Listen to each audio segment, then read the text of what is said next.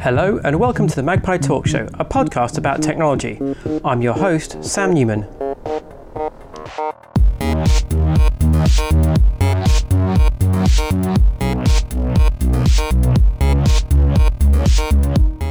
In this week's episode, I'll be talking to Aino Corry.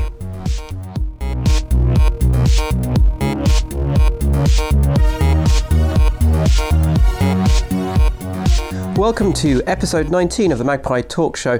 Uh, this is a long overdue episode. It's been almost three months since I managed to get the last one out, and I can only apologise for the delay, but um, unfortunately, life has a habit of getting in the way sometimes. Uh, since then, a number of things have uh, happened for me, including moving on from ThoughtWorks, where I've worked for over 12 years. I'm going to be sharing some thoughts about why I made that decision soon over on my blog.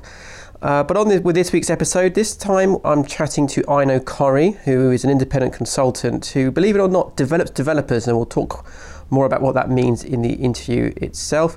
Um, I know when I caught up at the YOW conference, which she helps organise, that was late last year in Sydney, we chatted about a number of things, including what being a meta developer means, how to run conferences, diversity in IT, and the importance of retrospectives. So I hope you enjoy the episode.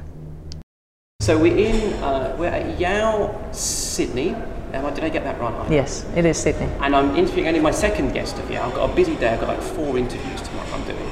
Um, this is my second uh, interview uh, with Aino. Aino, do you want to introduce yourself? I can, yes. My name is Aino Corry. I come from Denmark. I have my own, my own little company called Meta Developer. And the reason why it's called Meta Developer is because I'm not a developer, but I'm developing developers because I'm teaching computer science at the university. I'm teaching how to teach computer science at the university, and I'm creating conferences like this by inviting speakers, so that also develops the developers. And then I facilitate retrospectives, which I think also develops developers. So that's why. So it's perfectly named. You really are a meta developer. I really am a meta developer. And you've been involved with um, conferences uh, a lot as well. I'll talk to you about that. I'm also really interested in, in sort of um, what you're up to now and the kind of work you're doing now.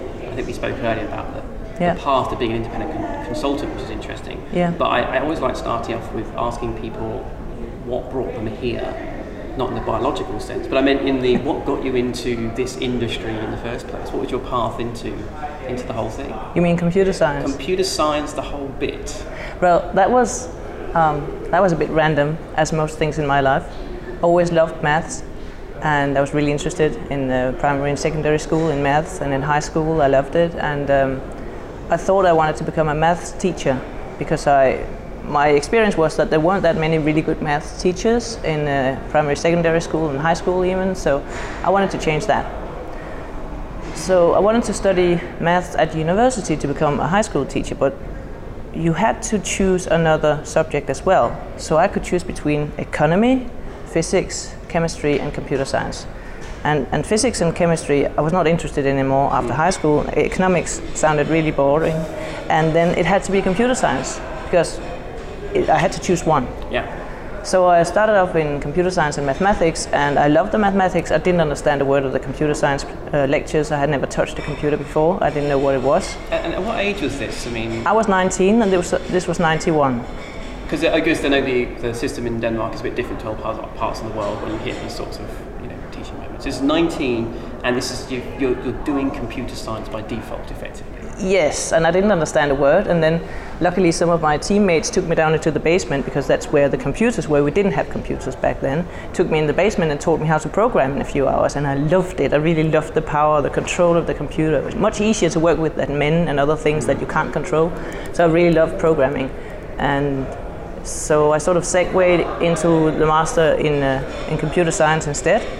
And then, because my master's thesis was so interesting at the time, it was about design patterns in object-oriented languages. And but there's nothing like that in the industry in Denmark at the time. This is '98, so I had to start a PhD in order to keep on working with design patterns and language constructs. Ah, and because it's kind of interesting because that path is, I suppose, it, it's atypical and typical. And so many people I speak to, they had access to a computer when they were very young, and that was what got them into it. Um, but you sort of found it at university time, which is kind of interesting. Did you finish your PhD? Yes. So you're now Dr. Corry? I'm now Dr. Corry, but not in Denmark. In Denmark, we have another degree which is a doctor. In Denmark, this is just a PhD. Oh, oh I see. So it's a bit sad. I really enjoyed living in England last year because then I was a doctor Yeah, because since then, because you, then, because I think I first met you when you were working for uh, Trifork, Yes. which was a which is a software consultancy originally based in Aarhus. Yes, in Denmark. Yes. Um, and we met there through. Uh, I think I was there at the last YAO conference. Yeah. J A O O. What's because that's an interesting because that has that conference has bred a lot of other things. Can you maybe explain what JAO was and is now today? So what happened was that the, the, the software company that I worked for after my PhD, Trifork, in uh, 96, 97, they really wanted to send their employees to the big conferences in America, but they, did, they couldn't afford it. Uh, so they, they created the, a small conference, actually it started in Copenhagen, a small conference, a European Developer Conference I think it was called, where they invited some international speakers and they um, tried to sell some tickets, which was difficult. And the year after they took it to Aarhus and then uh, they changed it into the Java and Object-Oriented Conference, which is why it was called JAOO, J-A-O-O. And I got involved with it in its third year because I was doing my PhD, and they created a PhD track where you could talk about uh, your subject. Oh, right. And, and so, so because then JAO obviously got renamed on account of it being about, because even when I was there before it got renamed, it was about a lot more than just Java. Yes. And even functional programming. You're now talking Yeah. about Ruby and functional programming. It doesn't really fit in a Java and object-oriented no, programming no. conference. And that's why we had to change the name. And I was actually against it because even though we, were- we were not solely about Java and object orientation anymore, I still think that the name was really beautiful. I liked it. And it's a bit sad to change it. And it doesn't really matter that to me that the name doesn't fit because it's like more like a brand. Mm. And, and, and that then became, because that then became the go-to conference. That became the go-to conference, which is now all over the place. And there's an extent to which the QCon conferences almost they, they feel very familiar. There's Yes. a similar structure. And of course, we're at the YOW conference. Yeah. My understanding it's a YAO YOW. Yes. Is sort of a, I guess you'd say, a bastardization of the old YAO conference name in a way. It But what, what happened was that we, we started our um, Trifork started their cooperation with Dave Thomas mm. because i he was a, a speaker at the conference and he really liked the conference, so he wanted to be involved. So he became involved in the program committee, and then he wanted to create a conference in Australia. So we had two JAO conferences in Australia, JAOO conferences. But what Dave found was that when he was talking to Australian people, they couldn't pronounce the Jao, or they said Jao instead of Yao. So he had to change the name in Australia so Yes. that they would know how to pronounce it. Uh, but now, of course, it's named after a thing that no longer exists with that name. Exactly, and it's it's no longer got anything to do with Trifork. Yes. That's just Dave's thing now. Yeah. Um, I mean, you, you've done a lot of work as, uh, uh, you know, being involved with program committee. What, what, I mean, what did you see the prime responsibilities of someone being on a program committee? I mean, what's your, what, what do you see your job as? Ah, yeah. Well, it's changed over the years. I think in the beginning we were just trying to get some uh, some interesting speakers with some interesting subjects to speak in, in Denmark. You could call it like a rural area of the world where nobody else would go unless they really had a reason.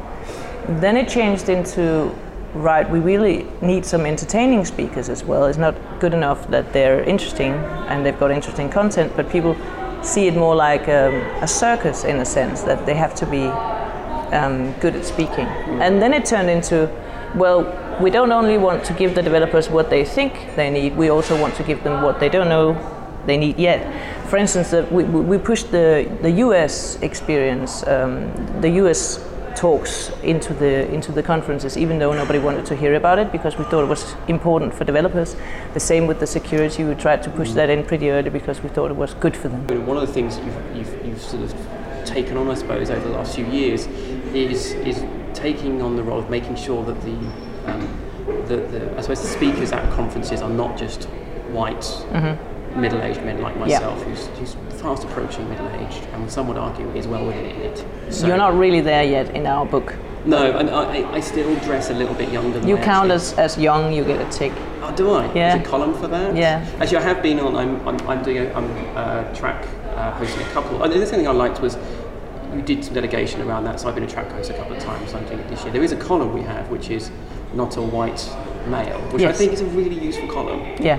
Um, uh, so, so, what are the things that you do actually to um, encourage, well, sort of improve the diversity of your speakers? I mean, that's special. You, it, I'm assuming it's more work. It is more work. It is more work, and um, so what we normally do, um, in the majority of the program committees that I'm chairing, we have a number of professionals from all over the world who are hosting a track, which means that they have to invite, say, five or six speakers within an area. With they have the network and the knowledge to invite the right speakers.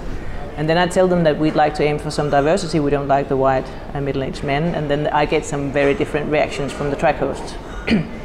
some of what, some of them are on board, mm-hmm. and they really want to put in some extra work. And they find people on Twitter, they find web pages, they ask in their network for female speakers. And some of them are laughing a bit in the beginning, but then when they understand that I really take it seriously, they, they try. But it is a lot more work, and it is a lot more work for several reasons a, it's, it's very easy to find white male speakers for technical conferences. There aren't that many um, not white male speakers, and uh, you have to search a bit longer to find them. Plus, a lot of them are not speaking for several reasons. One of the reasons is that, for instance, a woman would probably, if she'd never seen a, a female technical speaker, she'd think that that is not something that she could do. She could never aspire to become a, a a, a, technical speaker at an IT conference because it's not something that you do. And it not, might not be something that she thinks about consciously, but subconsciously, yes, it will be a part of her world. I know because there is that problem that I don't see other women speaking, mm-hmm. so it's not something I wouldn't feel comfortable in that world. I, I, my understanding is also an issue where men in general are very good self-publicists. Oh yes, they are, and there's some funny things with that as well. So when I invite speakers to conferences, normally the men will say, "Oh yes, I could do that. No problem. Fine, I'll do that." And then, right the week before the conference, they'll suddenly notice that their wife is giving birth the next week, or school starts, or something like that, and they have to cancel. Mm. The women, they would normally never cancel in the last minute because they're much more conscious. I'm just generalizing yes. wildly here. Yeah, yeah. They're much more conscious about the holistic part of the conference, and they don't want to lose that chance, which might be the only chance in a year. Uh, but the problem with the women is normally that when we ask them, often they'll say, "Well, I can't really, I can't afford to go because my company needs me, or my family needs me, or there's something I need to do, and I don't really have time for that, and it's not part of my career plan, something like that." So, so in that way, the holistic thinking that helps us close to the conference actually is a problem for us to get them to say yes to go to the conferences. There's also, I mean, when we were looking, I mean, my wife's been heavily involved. Um, around hiring. She used to uh, run ThoughtWorks in Australia. Mm-hmm. Um, uh, so she's where, where we sort of started a lot of our real concerted efforts to rebalance. So I think we're now at 40% of our developers are women. And those are actually developers, not people in IT, in air quotes. But she was explaining that a lot of this comes down to even things like how you structure job adverts. Yes, where yes, yes. Uh, a man will often apply if they satisfy one of the criteria. Mm. Women will often only apply when they satisfy all of the criteria. And it's little subtle things like that that just make things easy. You just, so I think it's, it's, it's often more work to find people as well because we're not used to thinking like this. Exactly, yeah. We have to think differently. And my problem is also that, well, when I have a minority speaker at the conference, I have to make really, really sure that it's good quality. Because if a minority speaker does bad, it's that minority who cannot do it. Right. And if a, a white male it's just a bad, a bad speaker. It's a bad speaker and that's a problem for all the minority situations. And I think also the, the role modeling should start earlier. So for me, when I started university, the first computer science course I had, I actually had a female instructor or, or a teaching assistant. And I think that helped me in believing that this is something I could actually do because all my lecturers, all the professors were male, but she was female, and I could see that she was actually finishing her master's in computer science. But I think we have to go even further back and one of the reasons why I wanted to become a maths teacher was that I, I wanted to give better teaching for, for the girls in the school. Because I, it was my experience that a lot of girls, when they're about 10 or 11, they stop being good at maths. And people tell them girls can't do math. And, and they believe it. And when something is hard, they don't carry on. There are many reasons for that. Um, but I've also seen studies where, I think it was a US study, where at a certain age, it's not, you know, when, when teachers ask a question, you know, teachers are less likely to ask a, a, a girl for an answer than a boy for an answer. You know, excluding how many people actually put their hands up, that even at that level, yeah. teachers are less in, in, those sorts of STEM classes. I, I didn't I didn't know that then when I was in school, and I don't think I consciously thought about things like that. I just I just felt that maths teaching could have been better for girls and also for the for the for the girls in high school could be better. So what I was thinking that back then was that I wanted the explanations to be different. I thought that maybe we needed different kinds of explanations, not just the one kind in the book and the kind that the teacher could, but different kinds and also the examples. When I'm teaching at computer science at the university, I, I, often teach first year students, and I often teach the ones that have not chosen computer science and IT. I teach the first year students that are forced to have computer science, like I had at the time, the yeah. mathematics, physics, chemistry, biologists, and I enjoy that because uh, they're not they're not interested in computer science or programming. And I need to get them motivated to learn how to program because any kind of natural sciences professional, you need to be able to program. There will be DSLs in some way when you're a professional. Yeah. So um, I, I try to use examples that relate to their world, like biology or physics or chemistry or geology. And I also try to think about examples that will be relevant to women as, when, as well as men. So I don't want the beer examples or the football examples. And I know there's some women out there interested in beer and football. But in general, I think we, we should try with the examples to be a bit more broader, bit more inclusive, so that it's very important when you're teaching that, that you relate to what is already in the brains of people, that you can annotate information to what's already in there. The more you can do that, the more it sticks, the more the knowledge sticks, the more the motivation is there, the more they'll be curious about how can I solve this because this is part of my world. It was um, so we do this thing called uh, Level Up, which started in Sydney. It was uh, done in spare time. So ThoughtWorks run like night courses for university students who want to get into programming, but there's a bit of a gap between coming out of university and being able to actually work uh, in the real world. Um, and uh, we, we, saw this in a different way because we created this little JavaScript game that had some bugs, mm-hmm. but it was a Space Invaders game. You know, it's a classic Space Invader, things shooting other things. And uh, there was one of the attendees. It was, it was that happened to be a happened to be a man, but it was like don't really like things shooting things, and mm. so he, he, changed the game to make it fire hearts. Oh. And then and then the space invader rather than exploding got happy and floated away. Yeah. But we sort of we had a chat about it afterwards and was realizing that that there are things you do when you put cues and this is what computers are for. Yeah, these are the games that you play with the computer. It's a yeah. shooting game or a driving game or yeah. jumping game. And, and, and, so already you think this isn't the world for me. I mean, yeah. I mean, do you so I guess you know, if you think about diversity in computing, one of the things I'm interested in is do you feel that we lose people at university as well, or are, you, are we losing people? I mean, imagine we're losing people earlier, but you still feel there's an opportunity to uh, get more people passionate about it, even at the university level as well. I think we lose people at all stages. If I think back to university, when I started in '91, we were 15% women, and after a year, we were down to 7% women. And and now at the university where I teach, we're about one or two percent women starting. That's wow. That's that, bad. That's really bad. So yeah. something's rotten in the state of Denmark, and it's getting worse. Uh, but the, I, have seen similar drop-offs. I mean, there's drop-offs in numbers in general going to comp sci, but I hadn't seen the, the, the gender split. No, and I think the gender split is bad, and I think it's, it's for various reasons. So when I started computer science, I did not know how to program, but a lot of my male um, teammates had. Mm. So, so, so they could program already. So of course I felt behind, but I think that because of my strong interest in maths, it sort of carried me through the first years until I was able to program. Mm. And then I didn't feel en par. I never felt like I was as good as them because they had all this experience, but I was more on the theoretical, the language construct side, and I could sort of I could shine in that direction instead. It's um, yeah. It, we sometimes meet people, not in our company, but you know, our clients, and don't understand why we why they should bother trying to create diverse workforces.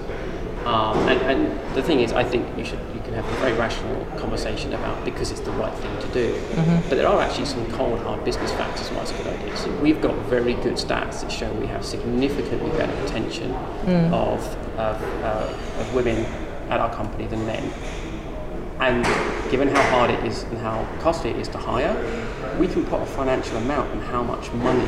We don't. That's not how we justify yeah. it to ourselves. But no. I think often those. I mean, it's there is a lot of evidence that why is the right thing to do. Yes, it is, and but I think that personally, I see it in another way. I, I think being being in the uh, being in this industry, it's it's wonderful to be a woman in this industry, and that's what I try to tell my first year students because I say, well, look at me I, I have enough money, so I don't need to be married to somebody who's rich because I can make my own money in this industry.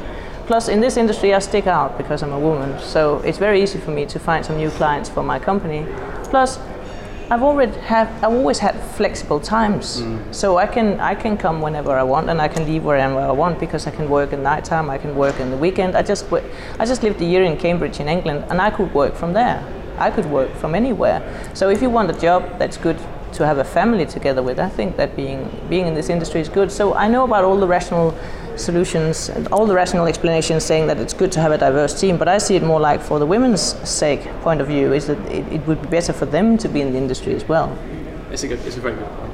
Changing tack slightly. The other thing you mentioned at the beginning was, was sort of passion around retrospectives. Oh, yes. Um, or as, as one of my old colleagues used to call it, let's have a whingeathon. Yeah. I, I, I suspect you see retrospectives a little bit differently to that person. Well, I, I think it's there are many many reasons for having retrospectives, and um, one of the reasons is definitely that you can vent things. That's that's a good thing. Do you maybe explain what a retrospective is? Because I'm, I'm assuming at this point I'll have thousands of view listeners. Thousands of thousands of listeners. listeners. Yeah. Um, so, so when you when we talk about a retrospective, what is it you, you think of as a retrospective? Well, to, to put it in the shortest way possible, it's a way of inspecting what's going on and adapting to the situation at hand. So what you normally have is that you'll have these five phases in a retrospective. The first is that you that you start the retrospective, that you sort of try to make people comfortable. You can ask what, what the trust is in the room, and you can talk about what happened since the last retrospective. So like sort of and making everybody saying something. And the next thing is that you gather data, and here's where the venting comes in. You ask people how it went for the past two weeks, and they can either say it or put it down on post-it notes or whatever you want to do and and then you you generate insights of what has happened. And, and that is where you share the experience where this have, this event might have been good for somebody but it might have been a bad event for somebody else. And i often see at retrospectives that that somebody says oh i've forgotten about that. You're right. That happened. So that's one thing. Or oh you didn't like that. I thought it was great. And then you can have a conversation about that. And in a sense i think that the retrospectives with the post-it notes is, it's not the point the point is to teach people to share experiences and to respect each other's experiences. And instead of laughing and saying this was funny, try to try to be empathic about how did other people actually um, receive this uh, information or how did they react to this event. And then what happens next in a retrospective is that you decide what to do. So you have like a democratic uh, voting in some way about what, what you want to do, what experiment do you want to do to change, to adapt to the situation. And then you close the retrospective saying, so we've gone through this today and, and now it's over and everything that's been said, uh, we're not going to talk about that afterwards. So I like the venting part, is very important. I like the sharing part. And I've had more and more discussions with people about whether retrospectives were useful for everybody. I like retrospectives. I do private retrospectives with my family. I do them with my friends, with myself. Wherever I work, there's, there's going to be like retrospectives all over me and, and post-it notes hanging on the walls. But I can see the point that if you were in an environment where people would actually discuss things and mm. share things and react to things, then maybe retrospectives would not be as necessary as they are. That being said, I could see very few situations where that would work. So I think that a lot of people still need that framework or that scaffolding in order to to start talking about things, to share things. And, and a lot of the art form in running a good retrospective, what I see is, is adapting the exercises within that framework to the audience there. You get some people that are very good at sharing, some people that aren't. Yeah. Um, and and knowing it in some audiences, doing the picture drawing about how Yeah. you felt is going to work. And in a different environment, that will actually Yeah. turn them against you. Um, I actually remember, I think one of the first retrospectives I helped facilitate was one of my most memorable ones because someone drew a picture and, and it was like a stick person going through the woods and we asked them to explain what the picture was. This was a very quiet person and so yeah, everyone, got the wrong, everyone had gone around and spent time. And they said, well, I'm walking through the woods, I'm lost, it's late at night and behind every tree is a wolf that wants to eat me. Oh no. Now that was a pretty. That project wasn't going well. I mean, as you can guess. But this, this that that different thing, that that picture, Yeah.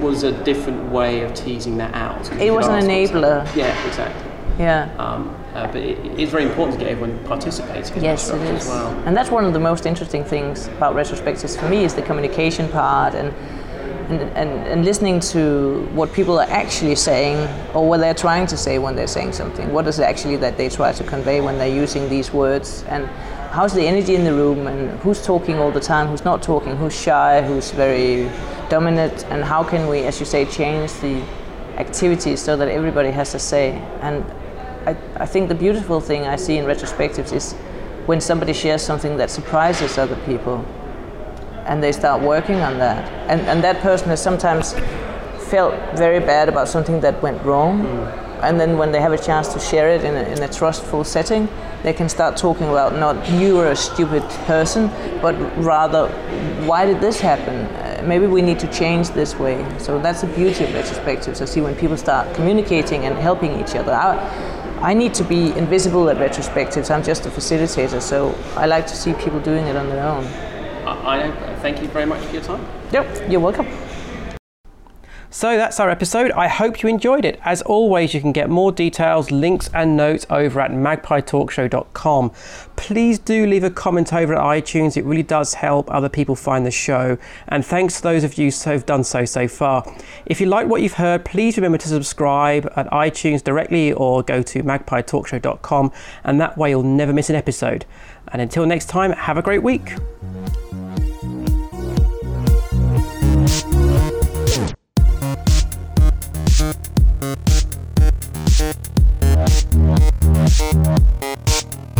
Thank